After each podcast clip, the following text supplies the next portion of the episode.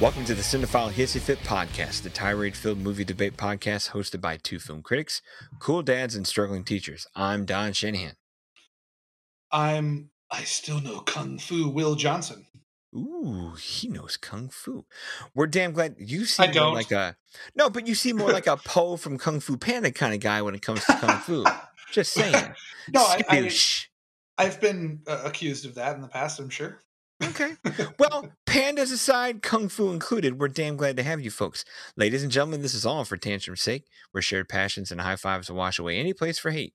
In the end, we encourage you all to love what you love, but for now, the gloves are off and the hissy fit is on. This week, we might just have our first one in a long time a double hater edition. folks, we're here for the Matrix Resurrections from Warner Brothers and the this is just from Lana Wachowski, correct? Not both? Correct. Yes. Okay, okay. Our format here is this the recommending lover, or at least the highest attempter of such. We'll go first. They will get five uninterrupted minutes to shower their case, praise, or otherwise. And the hater, who will scorch this son of a bitch down, will go for five uninterrupted minutes afterwards. After that, we're going to have a double hate discussion, likely more than 15 minutes, where the hissy fit will get really chippy. Folks, get your 90s hipsters references and let's go, huh? Right? Yeah? well, okay. I'm just going to start off. Right. No, no, I, got- I got the lever spot. I'll go in. I'll, I'll take that spot here. Oh, you're going first. Okay, cool. Yeah, remember you're you're the better hater. Let's do I this. forget. I forget. All right. So I I haven't written my review of this yet. I just watched it yesterday. I don't know if I'm going to get to the point of writing this, but the thing that comes to mind that I'll put my five minutes towards is is the worthwhileness of undoing a pretty solid ending. And I'm going to reference Toy Story 4 here for a second. I I I get shit from my peers and my friends because I'm one of the very few people on Rotten Tomatoes who gave Toy Story 4 a two-star rotten review. I have the hate the hate mail comments to prove it. Um where to me I asked myself about that movie of was it worthwhile? You have I'm not saying that the Matrix first trilogy is the most perfect thing in the world, but you had a super definitive, you know, big hope eternal, you know, wide ranging effects conclusion and ending that was pretty damn well defined in terms of spoiler alert, both characters being dead are two linchpin characters of Trinity and Neo. So, and to, I'll channel this to Toy Story 3, Toy Story 3 to Toy Story 4, where to me, one of the most perfect endings you could ever have in all time is Toy Story 3 of the baton passing of those toys from Andy to a new owner where Andy's you know arc is closed where you know it's that wonderful moment where that we all have of growing up and putting childish things aside whatever bible verse you want to put there and it, you know you pass it on where you know they're going to have further adventures but you know what? It was a good ride this is far enough and you have a button perfect ending of toy story 3 why in the hell would you reopen that to tell some shitty little side story? And to me toy story 4 as nice as it was made and a, and a fun little cast is just not worth undoing a really solid and definitive ending. That's how i feel about the matrix resurrections is if you're going to revisit and come back to this big property this big world and undo what looked like a pretty definitive you know pound the table ending to tell this?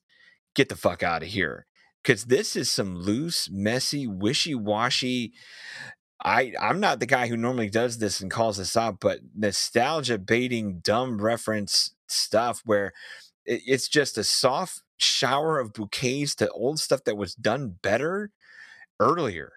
And I know that if you there's a story in here somewhere that does work about you know if y- uh, being yanked back into a simulation and what would that simulation look like later if it, it evolved further if the bad guys got better about beating the humans and, and neo was the place that they proved that they can stamp out the human resistance and put you all back in your places so to speak Uh, if there's a story there to do that. But to do it with the like and we're going to talk about it in our 15 minutes but um but to do that with this like winking smile of self-awareness of of studio control and trilogy bait and why would you redo this thing and oh you're doing all the same things the same or making the same mistakes twice. If you're gonna do that that's like adam mckay kind of satire that's not the matrix. The matrix is social commentary and and it's it's it's firebrand whatever you want to call it, embedded politics was not a finger pointing style of politics. It was inlaid into the behavior of the characters and the oppression of what that story was. It wasn't a, hey, look at me and all the things I'm trying to say, like this movie is, where it's making no effort to camouflage this into a larger, bigger thing, like good science fiction should.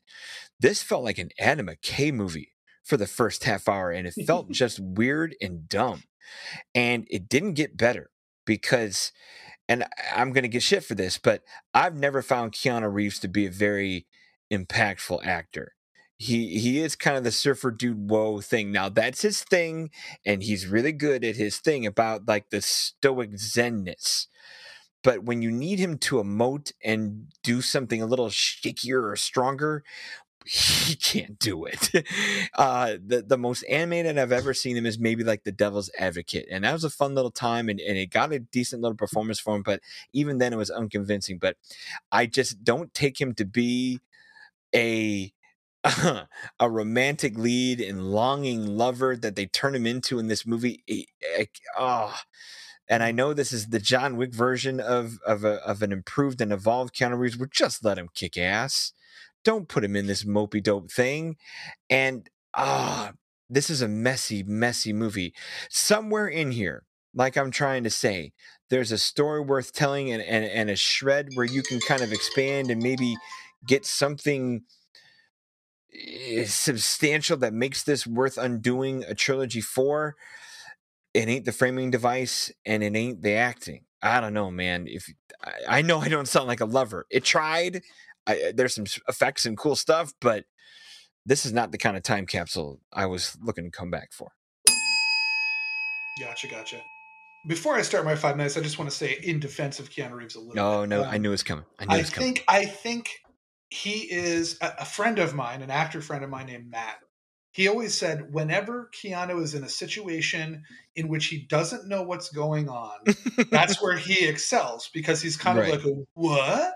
You know? Yeah. Um, when he is asked to be more confident, he, he is a little bit better. Now, I will say he does have the potential to be a romantic lead.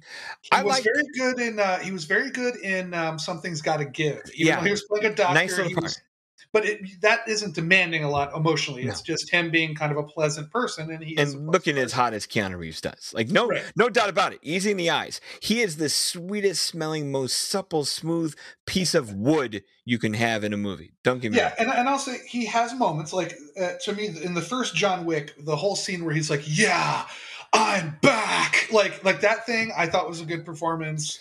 I'm not doing a good job of it. Like he has yeah. he has his moments. But anyways, okay, I'm I'm going to start my five minutes now. Go for it. Go for it. Now you said I'm going to eviscerate this thing. I'm not uh, because I'm tired. I, I, am just. The Matrix Resurrections is a movie of which uh, of that something that tires me because it's you know how we've talked about this in sports, right? Like there's some teams out there that I wouldn't normally mind if it wasn't for their crazy fans. The Matrix has some of the worst apologist it's quote it's actually brilliant you just don't get it fans out there.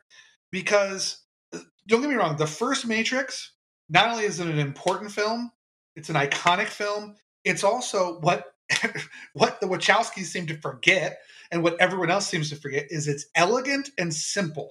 The first matrix is elegant and simple. It yeah sure there's a lot of moving parts but in the end you understand i can summarize the matrix to you in two sentences it makes sense it has it just it just works because it's simple the sequels reloaded which i think is okay and revolutions which i think is god awful uh you know the the main problem with those films were is they said let's take the simple and over explain it so those two sequels have some interesting visuals, they have some great fight sequences. They all kind of feel like they're in the same universe, which is nice. Obviously, the budget went up a little bit, you know, on the two sequels, but it's just too much of characters standing around explaining how everything works. So when the Matrix Resurrections comes out, I, I saw the previews and I thought, man, this has the potential to take this in another direction. And for the first 20 minutes of this film, and this is probably why I'm I'm tired because for the first 20 minutes of this film I was energetic. I was excited because it was doing something different, truly different. Now, maybe not in the history of cinema because to me this was in a sense the opening 2 minute or 20 minutes of this movie was to me Wes Craven's New Nightmare, which is one of my all-time favorite movies which was the precursor to Scream, which took horror movies and flipped them on their head in terms of looking at them from the inside out, you know, reverse engineering them, whatever. This was like the Wachowskis' Matrix, new Matrix. It was taking, it was a little too on the nose and made me realize how great of a director Wes Craven really was, because that that movie is very subtle. Whereas this one was like, hey, Warner Brothers wants to make another Matrix, but I, I was still in it because I was like, okay, great. They're going to take what the Matrix has become, which is this cultural juggernaut, which you have all these differing views, right? You have the people that think the original is a classic and the sequels suck. You have the people who defend the sequels and think they're better than the original. And and then you have this thing they played really great with in the first 20 minutes where they talked about how, you know, there's literally people arguing like, well, the Matrix is really just this. And some people are like, no, it's deeper than that. It's it's deeper it's it's means something it, it's important like it played with those dynamics and was like okay this is the matrix as we see it now. This is how the matrix has evolved. Let's move forward with that. But nope. After about 20 minutes it becomes so realistic. And I, when i when i say realistic i mean that they decide that the matrix is real and we're going back into it that it washes away all of the good deeds the first 20 minutes did. The first 20 minutes had the potential to make this a truly unique, electrifying experience, but instead they went back to their bullshit. I was telling friend of the show Ben, who likes everything, he drives me nuts. like he'll fucking like squiggly lines on a TV for six hours. That's how much he likes. He was like, "This movie's great." I'm like, "Shut the fuck up." So, but part of it was I was like, the, I, I, guess I, I, don't know which Wachowski it is off the top of my head. Lana Wachowski, I believe. Basically, mm-hmm. the head is so far up her ass at this point that she can see out of her mouth because th- they decided that instead of talking about how maybe the Matrix could be so simple and elegant, and it is important and it's subtle, and you don't over explain everything, it doubles down on the explaining and it doubles down on how self important and how amazing the Matrix is and how great the idea is and how wonderful the IP is and unique and special and it believes it it believes its shit doesn't stink and it doubles down on it in this one. Maybe I'll give you a pass for those two sequels where you're like, okay, well they're going to give us the money, we're going to do it. This one had what 18 years mm-hmm. to to say something new and with the exception of those first 20 minutes it feels labored. It feels self important. It feels like it thinks it's smarter than it is. And it's only going to rile up those annoying fans, just like of all the teams I don't like because of their fans that are going to say, well, it's truly a masterpiece that you just don't understand. No, I understand perfectly. It sucks. Okay. It takes itself too seriously. And I have gone way over my five minutes. So goodbye. All right, folks, we will break for a short announcement from our non corporate partners and friends. What's up, gang? This is Optimus. You've been listening to one of the great new podcasts from Ruminations Radio Network. If you want some more tasty sound vibes, come check out my new podcast, The Retro Futurist Culture, where we talk about alternate timelines, cyberpunk, anime, and other crazy worlds. If that does not strike your fancy, we have plenty of other great shows at ruminationsradionetwork.com.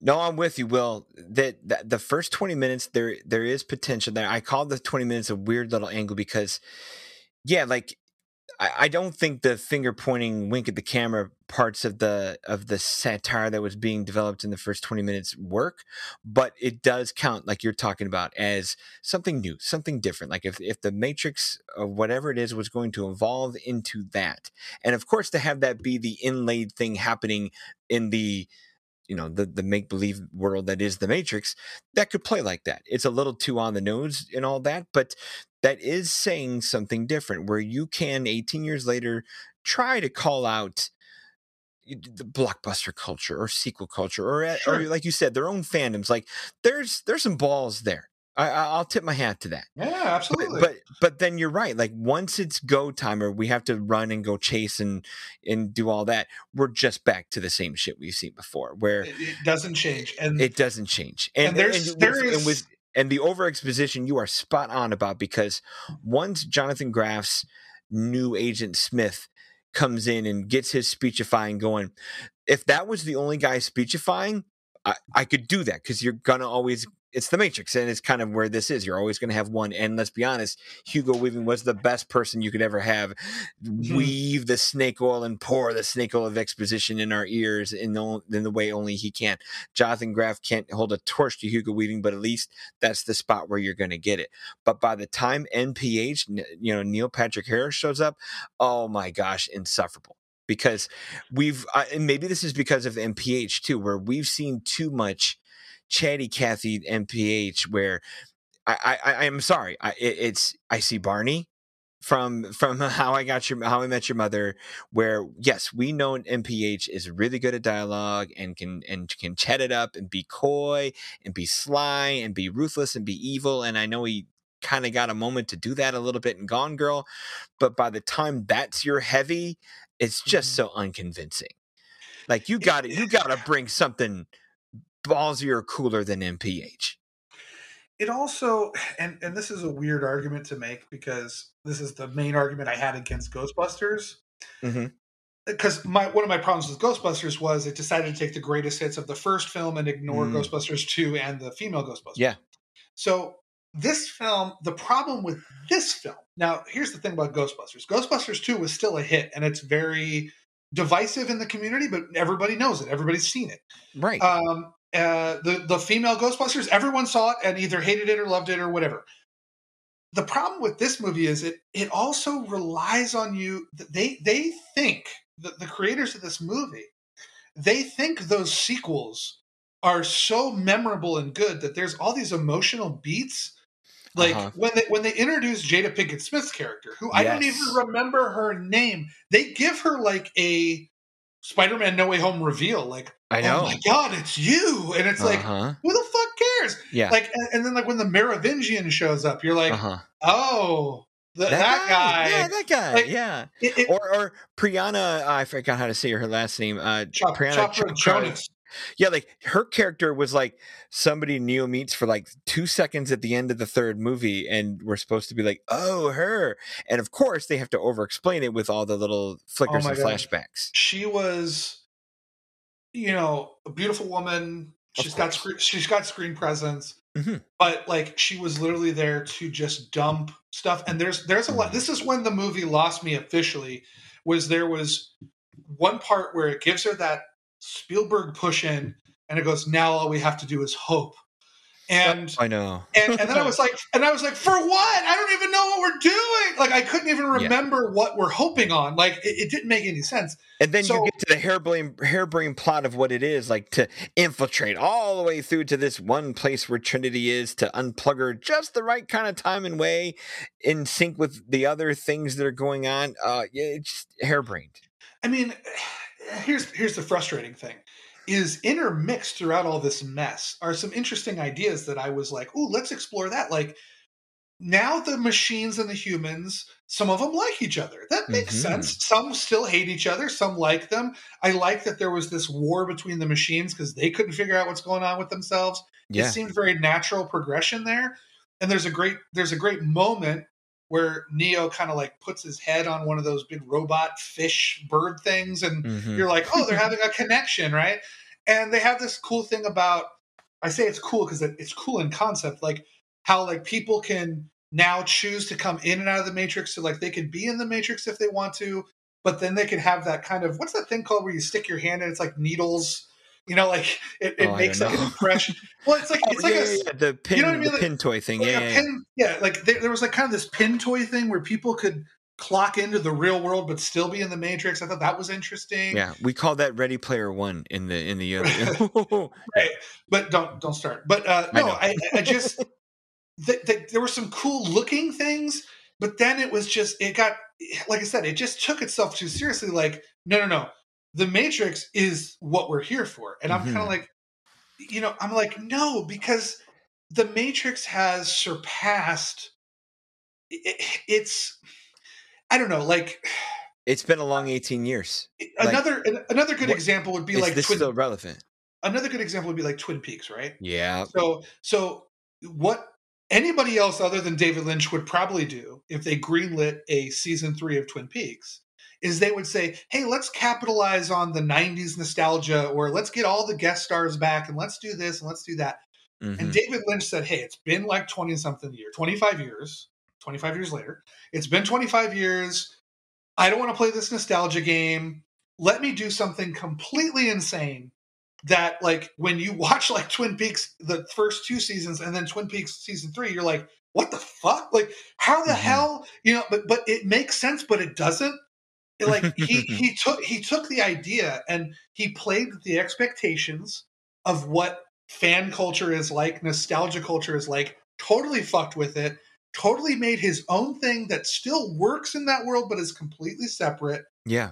and so Twin Peaks season three for me is like a masterpiece of storytelling because it's like, here's what you think I'm going to do. I'm not going to do that. This movie tries to do that in the first 20 minutes Mhm. and then completely abandons it to go back to the same bullshit it was doing in the sequel. I know.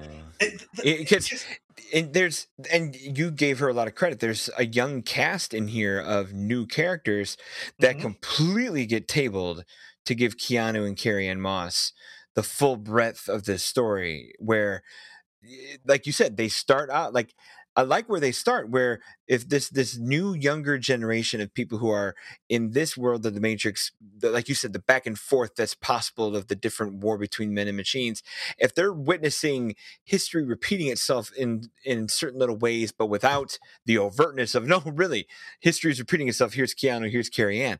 Like Mhm. if if you could tell a new generation story without so much reliance, and I know that's the bread and butter and the money you need to bring it. Like this movie does not get green lit without Keanu Reeves. I get that, but if you if you really did have the courage to do to elevate and and expand and evolve this further the ballsy person of that would do that without Keanu and Carrie. Like they're dead, they're gone, but the the their the legacy of what they did reverberates to here and now and Yep. where this is going. And you could still have NPH, you could still have this new Agent Smith, but it wouldn't be so reliant. Well, Like, as if as if the only thing that could ever matter here is Trinity and Neo. And if that if if that's all this universe is, that's pretty flimsy. And that's a great point you make because they try to have it both ways. They try to get you Keanu and Carrie Ann Moss back, hmm But then, and I don't mind this in theory, um, having a new Agent Smith, having a new Morpheus, having like a, a, a protege of Trinity, so to speak, in Jessica Yeah. Henwick, that's fine in theory because that's Mhm. exactly what you were saying they would do if they had balls. Yeah, recast Agent Smith. That's ballsy. However, the problem is, is the way they're telling this story is the emotional beats um, are so focused on the history of these characters. Like Agent Smith is referencing everything Hugo Weaving did.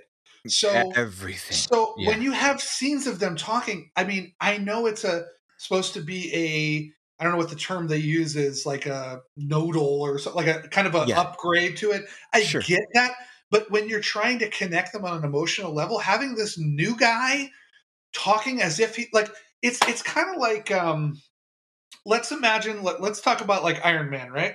Mhm. Let's let's imagine that that Terrence Howard played Rhodey all the way through until Endgame, and then Endgame Mm. recast him into Don Cheadle. yeah. it would it wouldn't make any sense, No. right?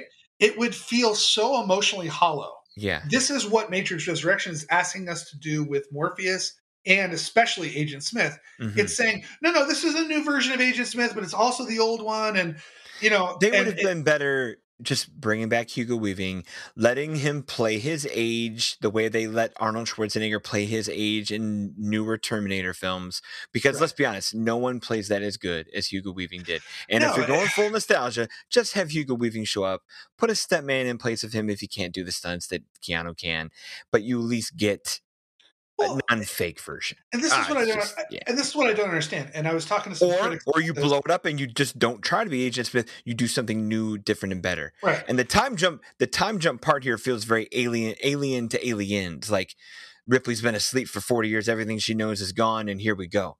You know, and Right. like I like that would have, if you're going to do that, all right, have she can be an anchor to a past, but have everything further around her, and that doesn't happen here.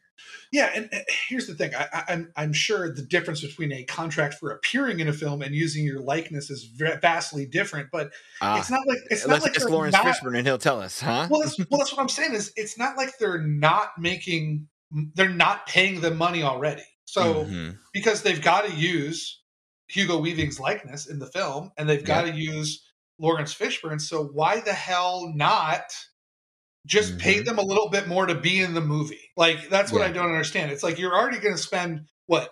What do you get for that? Like half a million dollars or something for your image? I don't know, but yeah, something. you, yeah. you get something. So what the hell? Pay him another half a million. Just say, hey, Mhm. we need you for a couple days. Just come on the set yeah. like uh, you know it it doesn't make any sense to me on that on that front but let me let me talk oh go ahead go ahead Well, I'll do one thing on that where, especially because we're on Morpheus, like Yaha, uh, I can't never say it. Yaha Abdul Mateen second. Yeah, like he he's a he's a really cool actor to put in a movie like this, and Mhm. obviously we've seen him in Aquaman and Candyman and The Trial of Chicago Seven, where he's a really good actor. But you pigeonhole him into this Morpheus sequel thing. Just let him be somebody different. Like Right. let him show his charisma, doing what he can do as this like converted agent that is that becomes uh, he can still be a Morpheus like guiding, pushing character, but don't make him a a, a shell copy of it. Like, ah, it- like you waste a good actor and you waste a good spot by just and it's too it's much imp- nostalgia. and it's impossible to separate it from the original performance Mhm.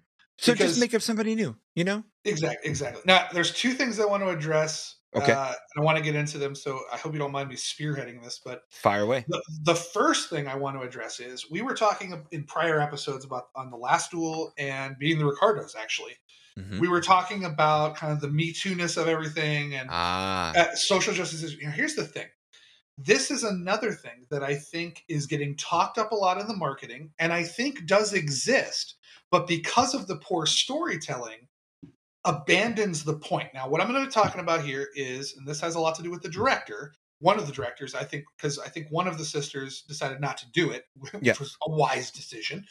but- But you know, Lana Wachowski is was formerly a male and is now trans, is is a female. I don't know how that works in terms of how to say it, so forgive me if I'm being ignorant of it. But uh, she is a female now. Mhm. Um, one thing I've I've heard through discussions and everything is about how this film is very trans is is about the trans experience. okay. I actually agree in a lot of ways because I was talking to a couple of critics about this. Uh, there's a strong aspect in the first 20 minutes. There's these little elements where, like, you know, uh, Keanu Reeves is seeing himself as Keanu Reeves, but in actuality, he's somebody else. Like, you'll see these brief images of like him as like an older man. Right. like um and there is this thing of him trying to escape his reality. Like he's there's there's a scene that i found pretty compelling where he's at a party and he just starts suddenly walking off the roof you know? There is a lot of metaphor for a trans lifestyle in that. Like for the example of being trapped perhaps in a body that you're not familiar with Mhm. or wanting to escape a an environment that you are not that you do not fit into. So I get that trans element. That makes sense to me. But I also think that people are saying, well, the entire film is this trans story. I'm like, no, they abandon that too by Mhm, going back they to do. these basic stuff because all the great ideas are in those first 20 minutes. All Mhm. of the great ideas. that- I mean, if this movie ended up being that the original Matrix was just a video game and this guy is trapped in his head and doesn't know Mhm. who he is or what he is or what life is.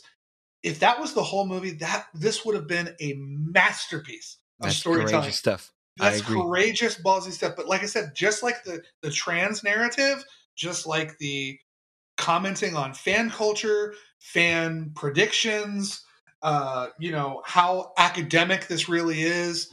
Because The Matrix is one of those things where it's like you're either like, "Hey, it was a great movie, it was fun, it was elegant, it was simple," and then you got some people who are like, "It's about the fall of Western civilization," it's like obnoxious, Yeah. head I- up your ass stuff.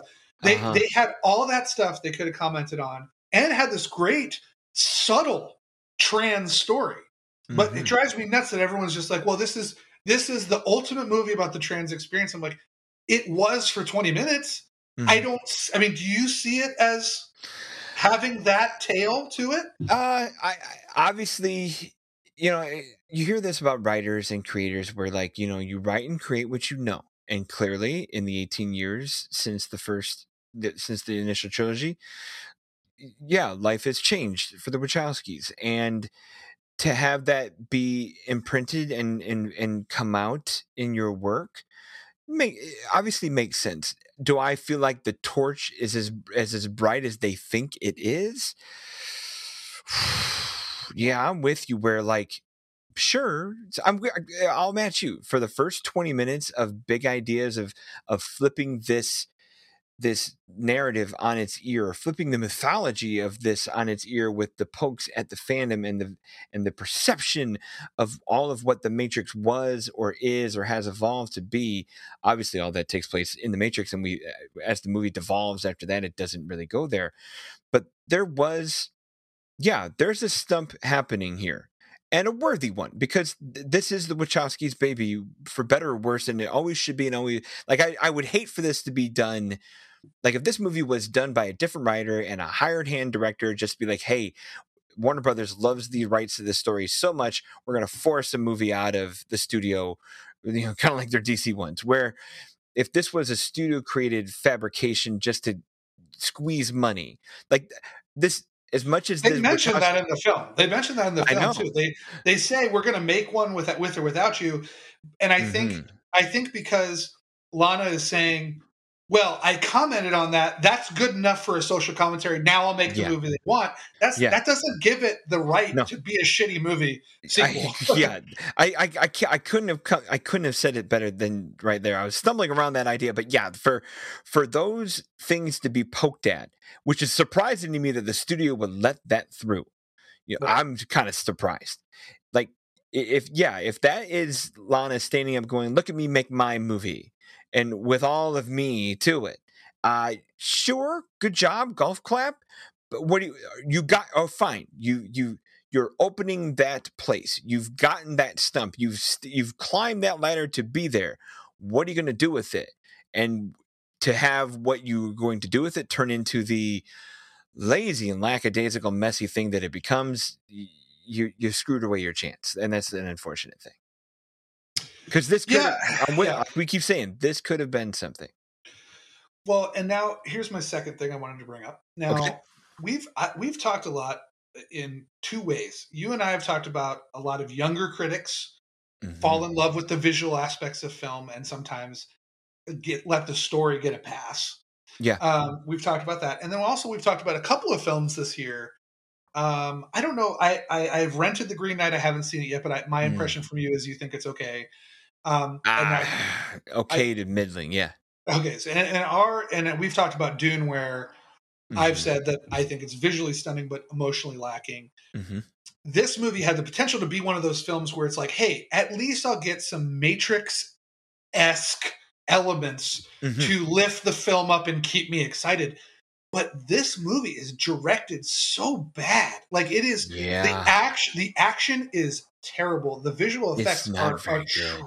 The visual effects are atrocious Uh-huh. and there's a couple of interesting things like uh like i said there's visual interesting things throughout like i loved in the end when they have the swarm mode on and you Mhm. got all the people that are just jumping out of buildings that was very evocative and interesting Mhm. to me like you've got this kind of freaky image of people just jumping out of buildings to the ground Mhm.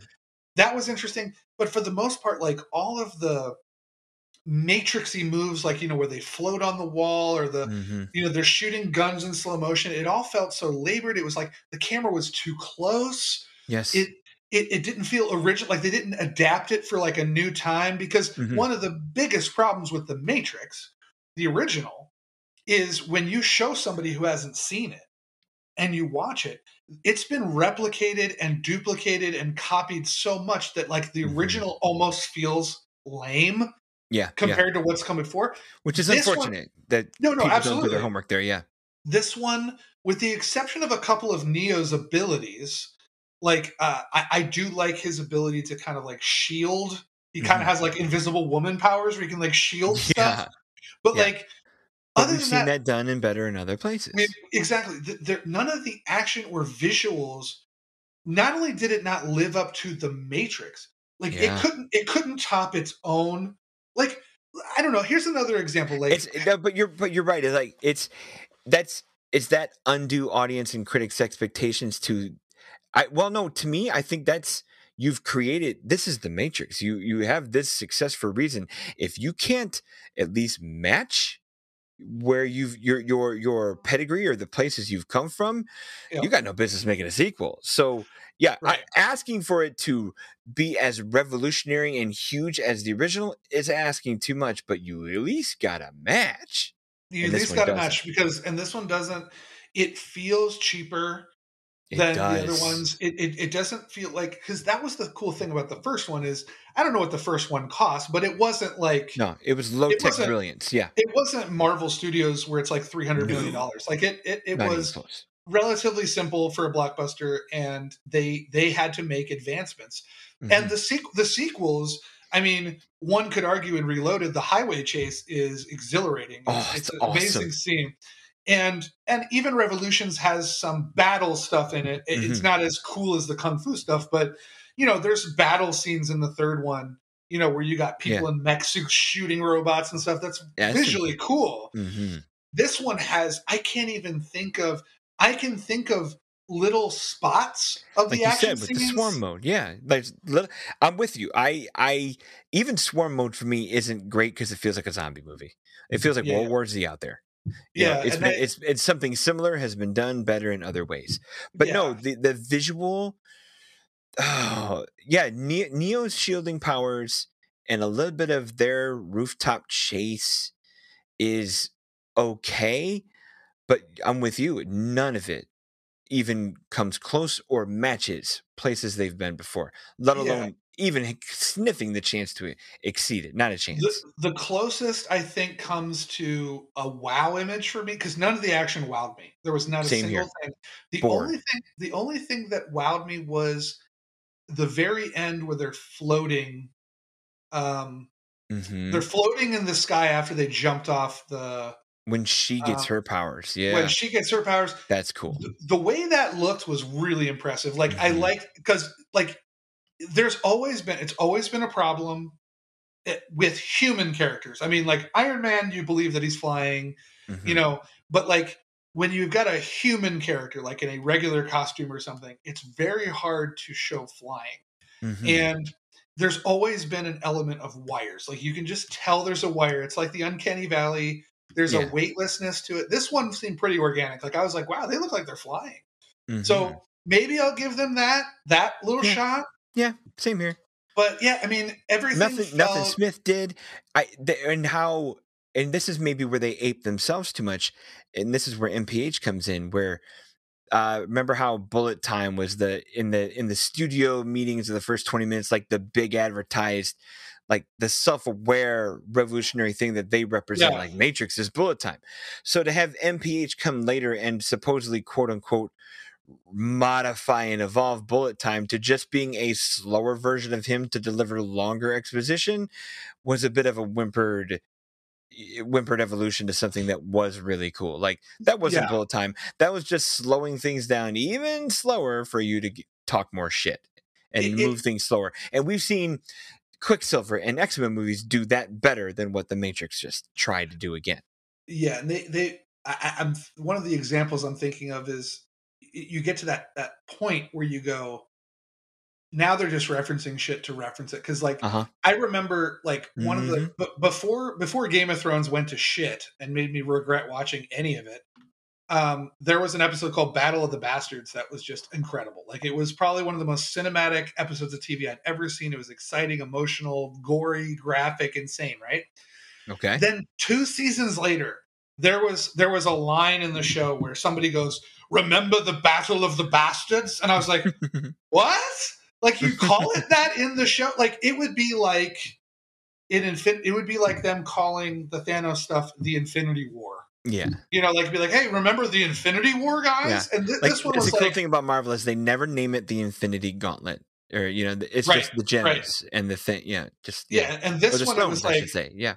in this one it was like hey hey bullet time guys like you know like it- yeah. it, was so Too. stupid Uh, yeah it was i don't know i just this movie like i said i'm more i'm getting more angry as i talk about it but I, i'm more Same tired here. than i'm more tired than angry because um like i said this had the potential to Mhm. go the twin peaks route where Yep. it was like and it, the worst part about this is it's one thing if you go to a movie expecting something and it doesn't deliver on that at all. Sometimes that works, sometimes it doesn't. Like sometimes you're like, "Oh, I'm going to get like uh, let's take um uh we've talked about this on the show that we haven't released it yet. Like you know, Halloween Kills, right? Mm-hmm, mm-hmm. The first one, Halloween 2018, was a logical reality-based sequel to the 1978 original. But then Okay. Halloween Kills, they're like well, everything we said we were going to do in that sequel, let's undo that. Like, well, let's have Oh, him boy. be supernatural. Let's have him be crazy and have him kill people. Like, you go into the movie expecting more of the same. You know, like expecting more of like the storytelling to be the same. Uh, I had this problem with um, No Time to Die. I think we talked about this. Mm-hmm, To me, if you put Casino Royale and No Time to Die next to each other, the fa- and, and you can do the same thing with the Connerys if you do Doctor No and You Only Live Twice That's true. the, the fact that you have Casino Royale, which is so grounded and realistic, and then by the end of No Time to Die, you've got a maniacal villain on his own private island with a Uh-huh. contagion that can kill everybody. Yeah. Like, I was going into You've the come a long way. yeah, Yeah. I, it's a, a I was jump. I was going into this thinking, okay, maybe this will avoid that problem and set things right, so to speak. Like I said, there's defenders of the sequels, fine. In general, most people agree the first Matrix is great, the sequel sucks. So maybe they would go in, and this is why I'm saying it's a weird complaint for me because I didn't like that they did that with Ghostbusters, but that's a different animal Mhm, mhm. because because everyone saw Ghostbusters 2 and everyone saw the Lady Ghostbusters, blah blah blah. The point with this one is, it, I was hoping it would go in and say, let's let's right a little bit of the wrongs. Let's not ignore them, but maybe steer in a different direction Mhm. and say, you know, like let's acknowledge their existence, but let's go back to the basics of what the Matrix is and stuff like that. And instead, they went to double down into the extreme level of, hey, this is our mythology is even crazier now. Like it, you know, and it was. It just it, it, it's it's now at the point where there's really only one truly great Matrix movie, and I that's know. frustrating. And unlike other films, this movie at least teases you with 20 minutes of like, hey, we're going in a new direction, Mhm. and then it just abandons it. Yeah, I- I'll conclude my thoughts to echo yours. Where the other layer that makes me tired and gets me angrier the more I think about it, to match kind of where you're at, is it's that same studio they reference of being Warner Brothers. Like we've now watched Warner Brothers beat some of their best things into the ground over and over again. Look at the Mm. just the the progression of the DCEU. I'm not a fan of what they're doing on the MonsterVerse, where those movies are just getting worse as they go. Uh, Yep. With a small exception here and there, like I think Kong, Kong Skull Island, because you go period and you throw some fun things in there, is like the one good one. Whereas the first Godzilla is overly serious, although it, you're trying to play something different. I'll tip my hat for trying, but then by the time you get to the Godzilla sequel, you're like, hey, we had this really super ultra serious take on Godzilla. We're going to forget all that, bring back the old stuff, and just Mm. have monsters fight each other over and over again and not be something imposing and mythic.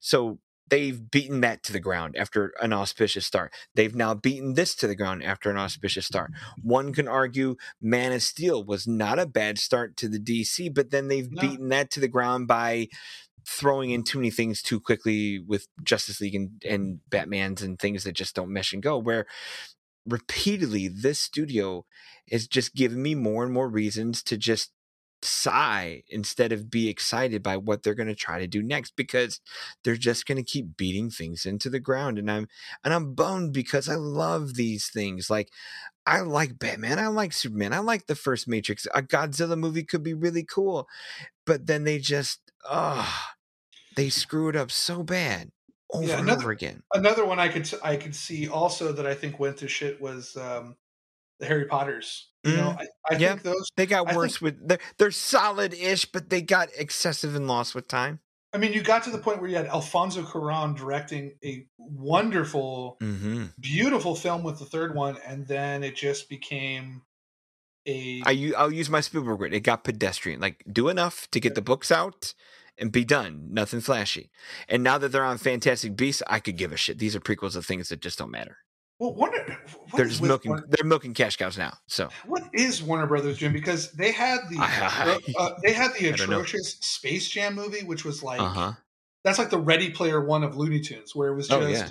like literally like you cannot even focus on the story because there's so much shit going on in the background with all these Mhm. licenses and references. Yeah, yeah, you're right. The MonsterVerse is a mess. It's all over the place. Mhm. I, don't know what they're doing. I, I no, just and it it goes on and on. It's like Clash of the Titans gets weird sequels for no good reason. We can keep doing the Snyderverse stuff. Uh, they they've just got what was like what what are they doing with Sherlock Holmes with the the, Mm. the Robert Downey Jr. Sherlock Holmes? Uh, Mhm. there's so many things, and then they get a good start. And they, like The Hangover overstayed its welcome by the time we get to three Oh, movies. Jesus. Yeah. Pacific Rim.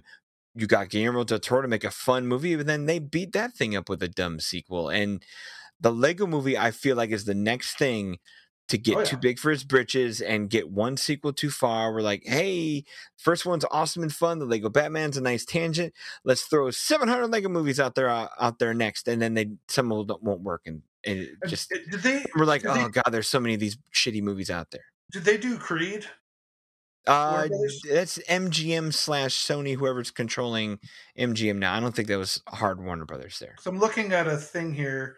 It says it's Warner Brothers Entertainment. Says Creed. Well, uh, the only reason why is let's say it is. Mm-hmm. Let's say it is because it is a MGM, but I think it's co-done Yeah, by I- Warner Brothers. Possibly, possibly, yeah. But but the reason why I mentioned that is because the first Creed, you got Ryan Coogler, and you get Oh, this you sure great, do. You, you get this kind of great, almost revisionist history. You you bring Rocky back. I mean, Rocky Mhm. Balboa was a great film. I love Rocky Balboa, and it kind of made up for some of the mistakes of like Rockies three through five. Mm-hmm. But they resurrect, you know, Stallone. They resurrect uh, Rocky, make him serious again. They give you this really heartfelt tale of, you know, Creed coming Yep. up and missing a father and all this stuff.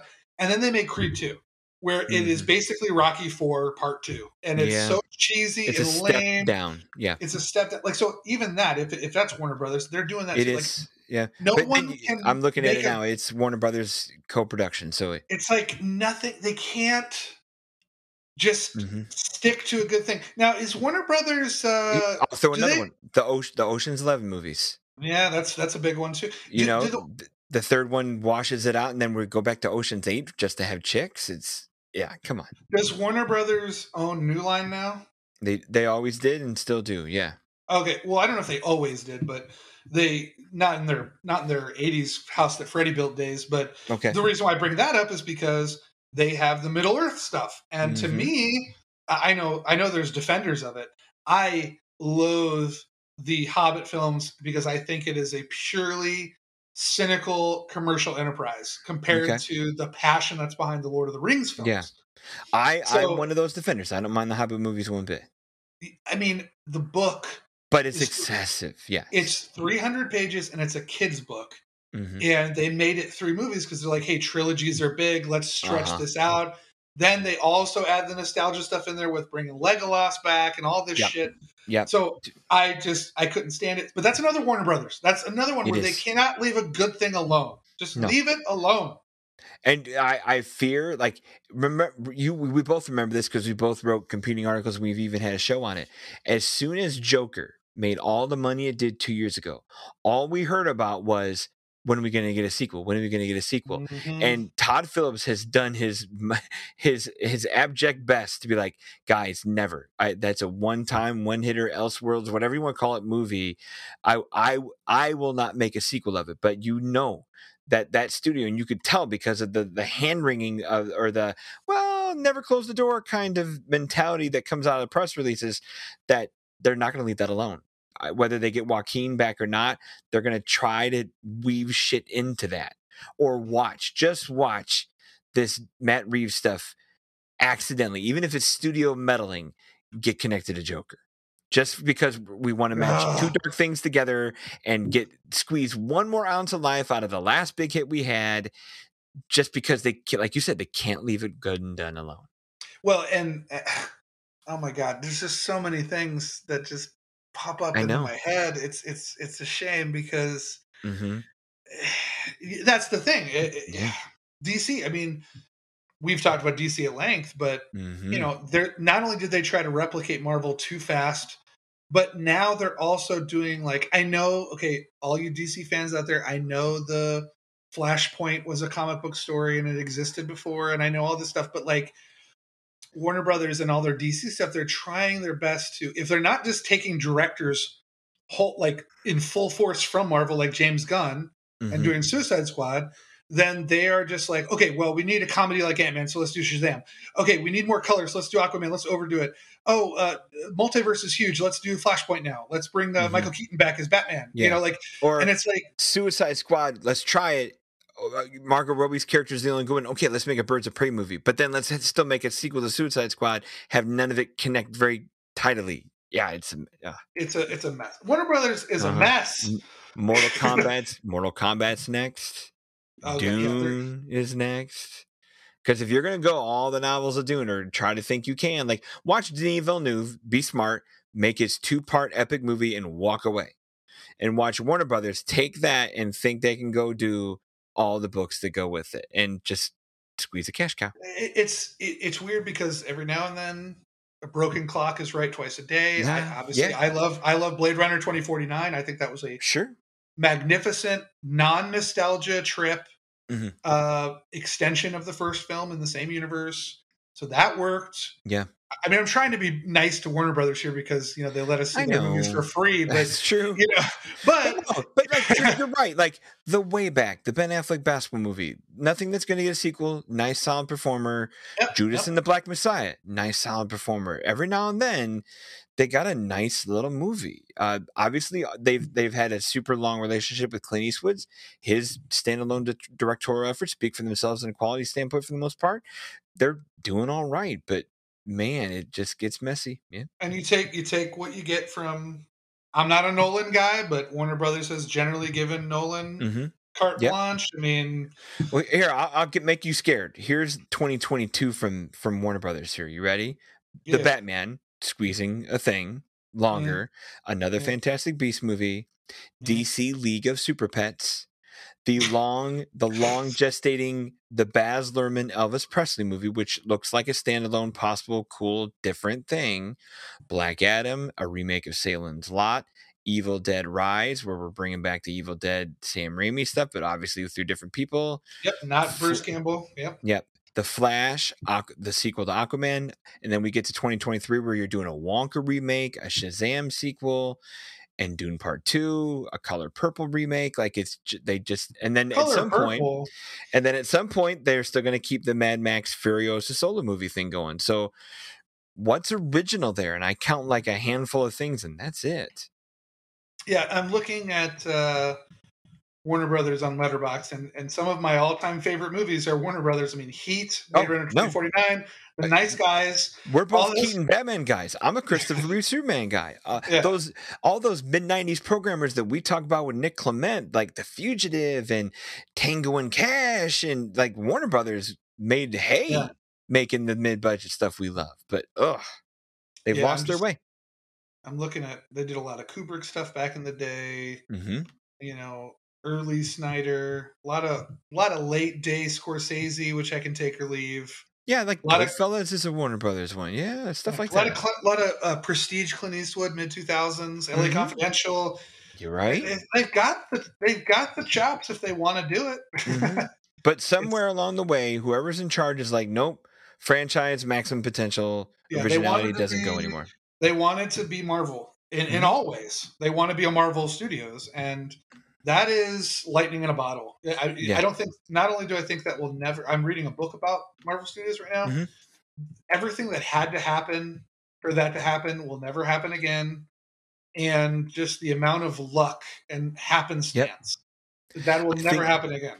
I, I think we have to call the Matrix that too. Like I know everyone goes back in their history books and says 1999 was one of those like essential benchmark years of cinema, and it was. Like Sure. th- that makes the history books 1999, and that was a special time for the Matrix to make its impact and make its mark. But by the time you get post 9/11 for the sequels, it, it loses a little bit, and it's going to keep. Lo- and it, we've shown here 18 years later that it just doesn't have the legs. Uh, we Well- we have to go back and go. You know what?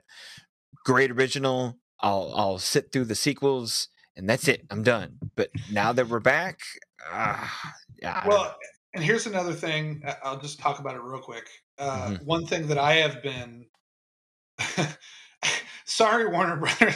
I don't mean to like be piling on you here, but this HBO Max deal. I mean, I'm Mhm. looking at everything that they've released this year in 2021 or when, whenever they started the deal. Was it Yeah. 2021? It's tw- I just mean- this past year, yeah. Yeah, so the little things. Awful. Mhm. Judas and the Black Messiah, excellent. Yeah. Tom and Jerry, awful. Godzilla vs. Kong, awful. Reminiscence Uh, isn't good either. Yeah. Mortal Kombat, awful. Mhm. The Conjuring the Devil Made Me Do It, I've heard is awful. Yeah. In the Heights, fine. I've heard Awesome. you love I- that. You I love love it. that. It'll be in the top 10 when we get to the end of the year. Yeah. Space Jam, A New Legacy, awful. Suicide Squad, I hated. You kind of liked it, right? Mhm. Reminiscence, awful. Yeah. Malignant has got some legs. I've heard that's pretty good. Uh, Many Saints of Newark, a movie sequel to a TV show that I don't think anyone really wanted except uh, Andrew Grievous. Uh, uh, Dune, mixed reviews. Division, Mhm. King Richard. I liked it, but I- schmaltzy, Yeah. schmaltzy, typical ABC storytelling. Right. But th- a, a movie that honestly would be one of those 90s star driven programmers if there ever still was that market for it. Yeah, Cry Macho, atrocious movie. Yeah. We're, Uh, Eastwood's kind of done now. So those who wish me dead, I did not see, but I, I see haven't. I haven't heard anyone say that it's like phenomenal or anything. Mhm. I mean, they are putting out just It may it makes you question who's in charge to have this many lemons all the time. And let's throw in the Zack Snyder Justice League half debacle of like just true. screwing the screwing the pooch enough to have to put that out egg in their face. So Right. who uh, you you for to have this this long of a chain of big huge money losing screw ups. If this was an NFL coach, they'd be fired by now like how do they keep getting extra passes here i don't don't uh, I, I eh, deep deep pockets eh, what is who owns them now it's time Hey. warner discover comcast like it don't they have a parent at this point where who's who's signing these checks to be like yep whatever just you well, know, yeah, that's the thing. I was surprised because when you were saying that Warner Brothers always owned New Line, that was definitely not the case because New Line used to AT&T owns yeah, warner brothers right now well, because um, because New Line used to be a very uh, Edgy, yeah, legitimate, site- yeah, legitimate, edgy indie Mhm. studio. I mean, they gave Lord of the Rings a shot. You know, Yeah. when no one else would. Uh, let me look and- at when new line got acquired i know we're stretching our show here but yeah No, let's do it. Well, that's the point. Is at that point, I, I think New Line not only did it lose, and this is a Warner Brothers thing too. When you're talking about decisions, right? Mhm. Once New Line got eaten up by a major studio or corporation, Peerless. Two thousand New Line was doing its own thing, kind of a like it was a it was a division little side thing. The way like Miramax, technically, when you think about it, Miramax was parented by Disney and doing all the edgy stuff on the side. Um, This was officially merged with Warner Brothers and ended its days in 08. But Yeah. since '94, it was acquired by uh, Turner. Turner Broadcasting bought it in Uh-huh. '94. Turner merged it with Time Warner as the side stuff in '96. So pre 96, you're right. New Line was Okay. doing its own edgy things. Between 96 and 08, it was always parented by Warner. right? So I guess my point is, is it's when it got bigger, though. You're right. right.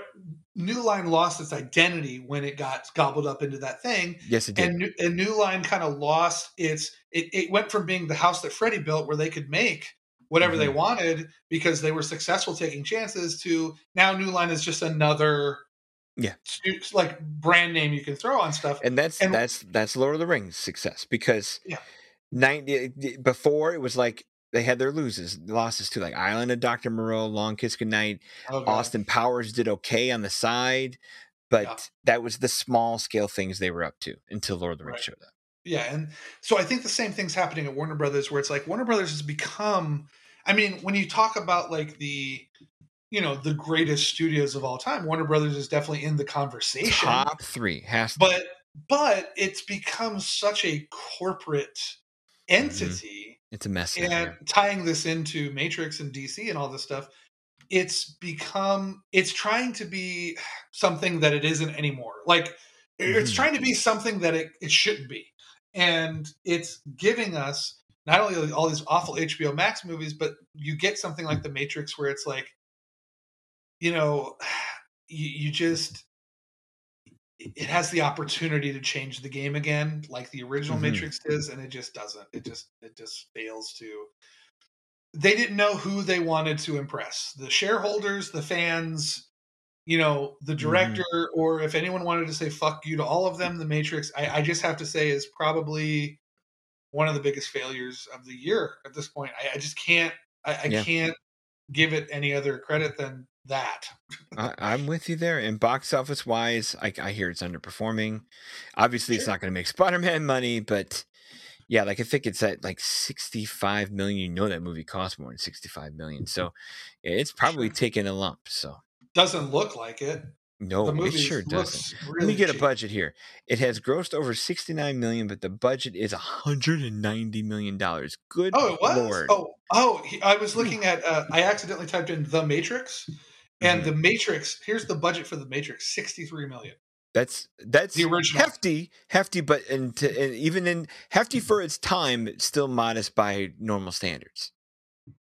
Yeah, Whereas look at 190. Well, look what 190 million buys you now. Shoddy and crappy. So, whew, yeah, throwing money down the drain right there. Yikes. AT&T must like bouncing checks. All right. Well, that is our hour-long conversation on the history of Warner Brothers and New Line Cinema with a dash A dash. of. Matrix Resurrections. Yeah. But really, if there was anything worth talking about, we would have talked about it more. But really, it's this is a failed opportunity, and almost on every facet level, from storytelling, visuals, uh, ideas, marketing, everything is just a failure on every level. I agree. Yeah. So, anyways, so on that note, follow us on Twitter at Cinephile Fit and on Facebook at Cinephile Hissy Fit Podcast. Also, find us both on Letterboxd. Thank you so much for your captive audience and social media participation. Cinephile Hissy Fit is a 25YL media podcast brought to you by RuminationsRadioNetwork.com. Please visit, rate, review, and subscribe.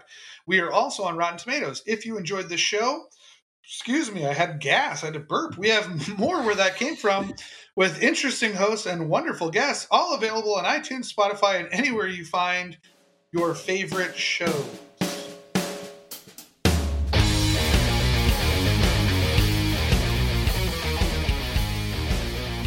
Know you've been scared watching horror movies by yourself. Well, now you don't have to. Hang out with Ruminations of Red Rum, all things horror from movies to the latest spooky games we've played. Come hang out. But hurry, the killer's behind you!